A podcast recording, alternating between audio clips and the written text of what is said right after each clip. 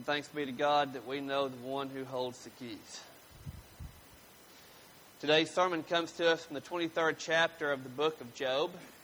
And in this passage, we see the privilege of knowing the one who holds the keys. And also, we get a great deal of insight on how he sometimes works in our lives. Uh, as I've grown older and especially more mature in my faith, I've come to realize that all of those naive answers that I possessed when I was 18 year olds and knew everything uh, generally don't hold very well when life really starts battering at the door. Uh, Job's in one of those situations, as I read last week, where he's lost everything except for his wife and three friends. Um, so here we have Job answering one of his friends and saying, uh, in beginning in verse uh, verse 23 of cha- uh, ch- chapter verse 1, then Job answered and said, Today also my complaint is bitter. My hand is heavy on account of my groaning. Oh, that I knew where I might find him, that I might come even to his seat. I would lay my case before him and fill my mouth with arguments. I know that he would what he would answer me and understand what he would say to me. Would he contend with me in the greatness of his power? No. He would pay attention to me. There an upright man could argue with him, and I would be acquitted forever by my judge. Behold, I go forward, but he is not there, and backward, but I do not perceive him. On the left hand, when he is working, I do not behold him. He turns to the right hand, but I do not see him. But he knows the way that I take. When he has tried me, I shall come forth as gold. My foot has held fast to his steps. I have kept his way and have not turned aside. I have not departed from the command of his lips. I have treasured the words of his mouth more than my portion of food. But he is unchangeable. And who can turn him back? What he desires, that he does. For he will complete what he appoints for me, and many such things are in his mind. Therefore I am terrified of his presence. When I consider, I am in dread of him. God has made my heart faint.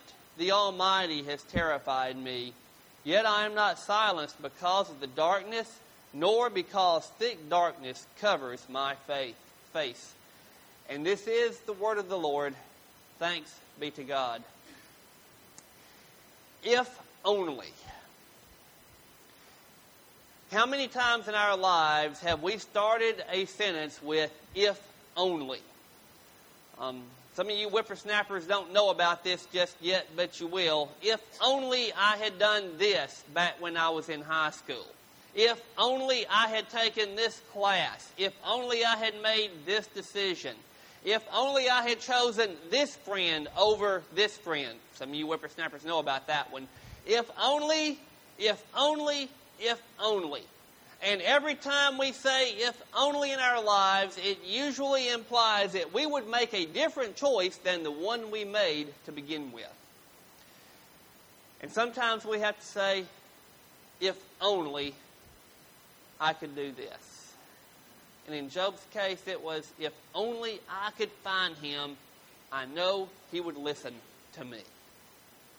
Now, keep in mind that at this stage in the book of Job, uh, Job's three friends, Eliphaz, Bildad, and Zophar, don't try to say those names fast three times, uh, have shown up, and the, to begin with, they're as horrified at, Job's calamities as everyone else. They see this, they see a man who went from being one of the wealthiest and wisest men in all of the land, who now has been, has, has been relegated to sitting in, a, in a, a heap of ashes, trying to scrape himself off with a broken piece of pottery, and he's lost absolutely everything. And these three friends instantly leap to the conclusion that most people will, would leap to today. Wow, if God knocked you down this far, you must have done something really bad. And they proceed to argue this time and time again in the book. At this stage, we're about on argument about line number two, somewhere along in there. and they're just going through trying to make Job say, Look, if you just confess what you've done to God, He'd forgive you of all this stuff and He'd restore everything and everything's going to be grand. And here's what you need to keep in mind. Every once in a while, people talk out of sheer ignorance. Now, we have this running line where I work. Keep in mind that we're having to face all these new things and we're having to learn all this new stuff for this new system and we're constantly learning something new. And we have this running line that says we've never let ignorance stop us before. Why start now?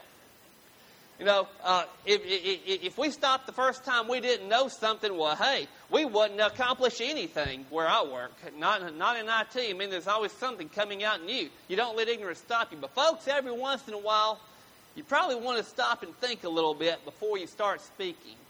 You see, Job and his friends didn't know about the conversations in chapters 1 and 2 between God and Satan.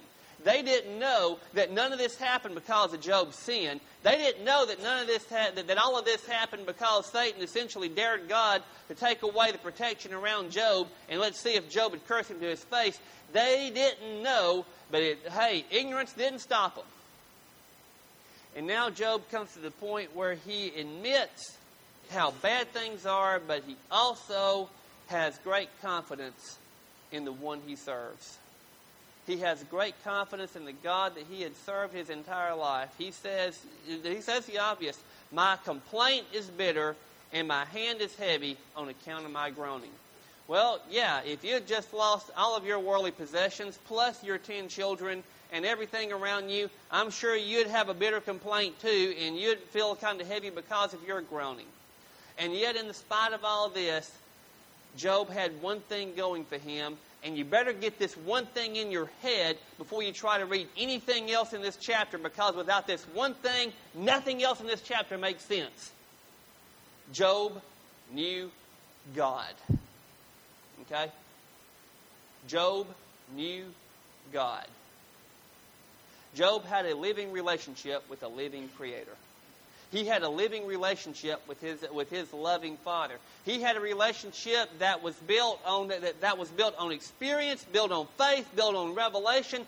He had an experience. He had a living faith with a living Creator, and therefore had a living relationship with his God. Otherwise, he had no hope whatever of accomplishing anything else that he says here. But Job knew God, and therefore the rest would be possible in some way or other.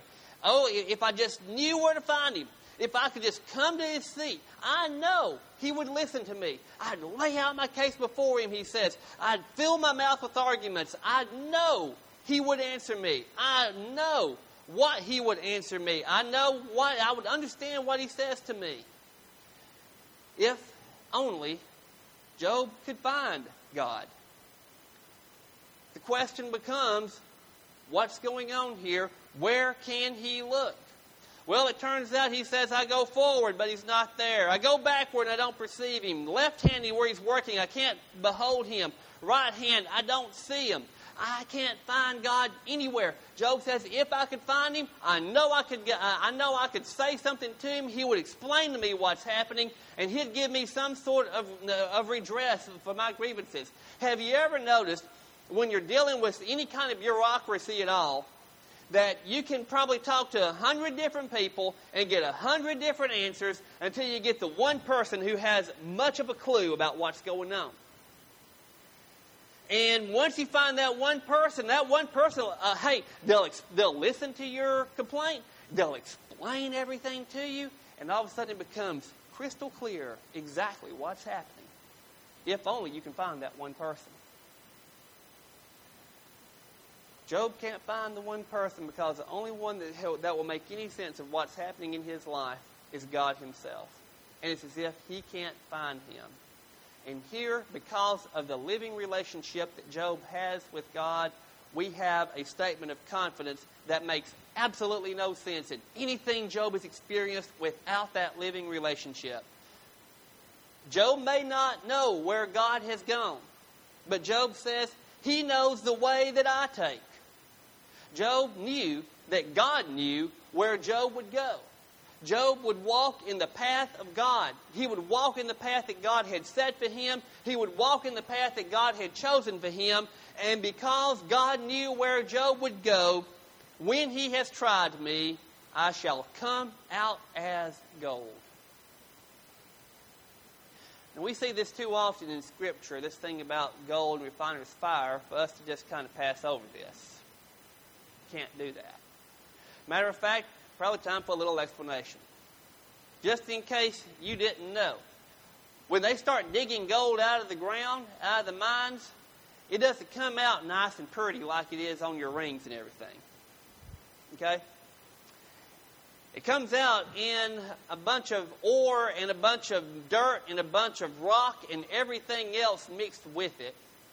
And you have to take all of this stuff with the gold in it and you put it into a furnace and you heat it to a gazillion degrees Fahrenheit, and it literally melts everything in the furnace. Melts it all. And then all the crud floats to the top, and you skim off the crud, and you have pure gold. Now, I want you to think about this. Job's saying that I shall come forth as gold. There's your King Jamesism of the day. Well, if it's going to come forth as gold, that means it's going to have to get insanely, intensely, very uncomfortably, almost unbearably hot.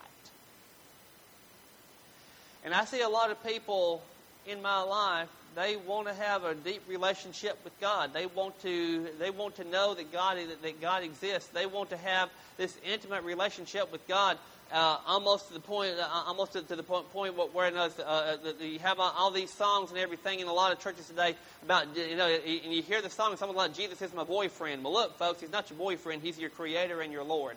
And essentially, if you want to get to know something about God, unfortunately, you will have to endure the fire.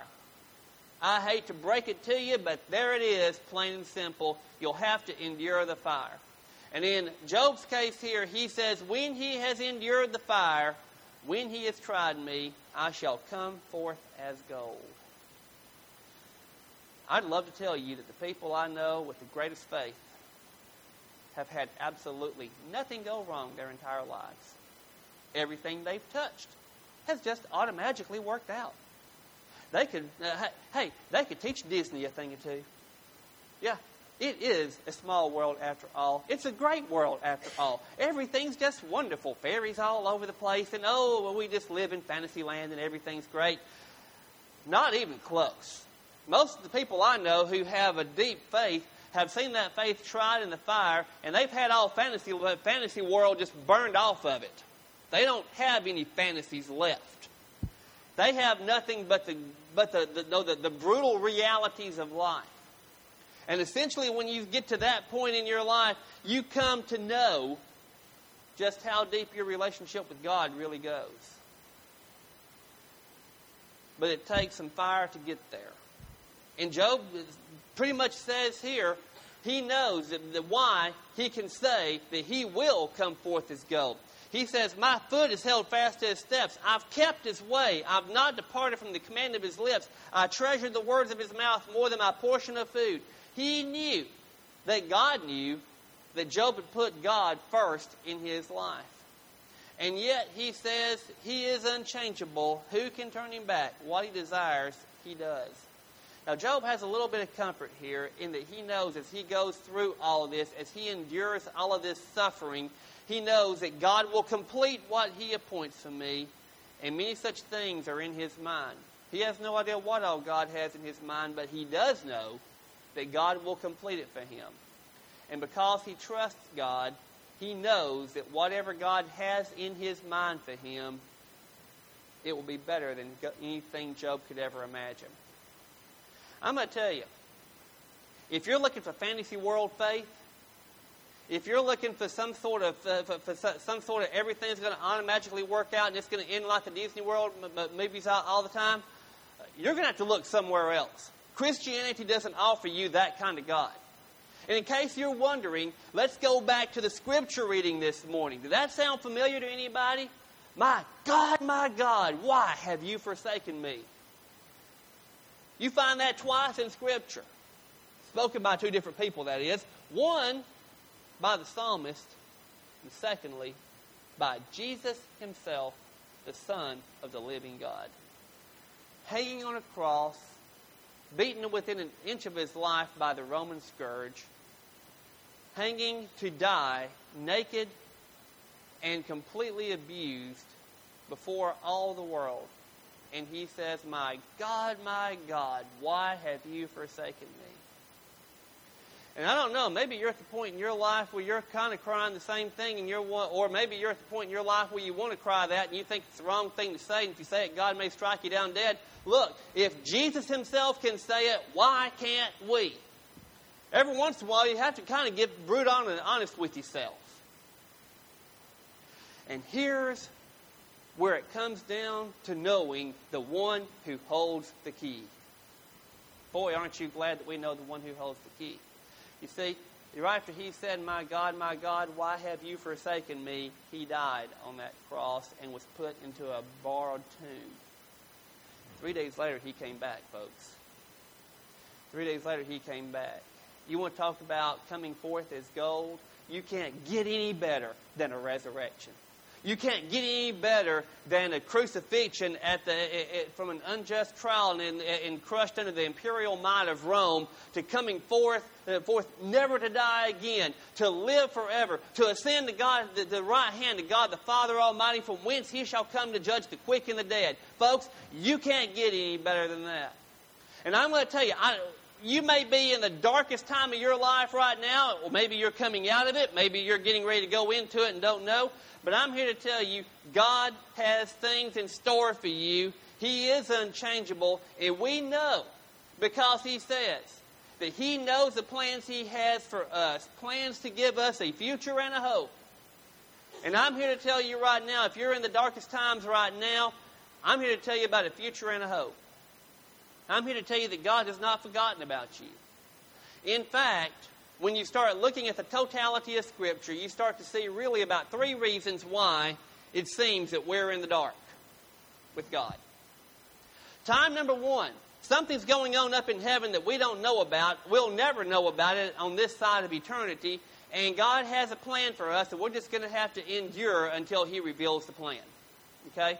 That's what happened with Job. Job never, never know, knew what all was going on when all uh, up in heaven when all this stuff was happening. And maybe that's going on with, with, with us right now when we're in dark times. Time, uh, uh, second possibility. And Scripture makes this very clear. God blesses those in the place of blessing. He blesses those who lives who live righteous lives. Now, I'm not talking about He's going to take away all your bills, pay off your credit cards, make your mortgage go away, and make sure your kids uh, kids uh, all graduate from Harvard and become uh, become massive doctors and all this stuff. No, I'm saying that He will bless you and He will give you courage and He will give you strength and He will give you the fellowship of believers and He will work in your life to make sure everybody around you sees that you're in the place of blessing before God. However, God doesn't bless those outside the place of blessing. In other words, those living in disobedience to Him. And perhaps if you're, you, you see yourself in a dark place, you need to examine and see if you're in a place, if you have removed yourself from the place of blessing because of the disobedience from your life. And if that's the case, confess your sin to Him, knowing He is faithful and just to forgive you of your sin. It's why Jesus died for you, to give you the privilege of repentance and confession and forgiveness. And then perhaps He will bring you out of the dark place.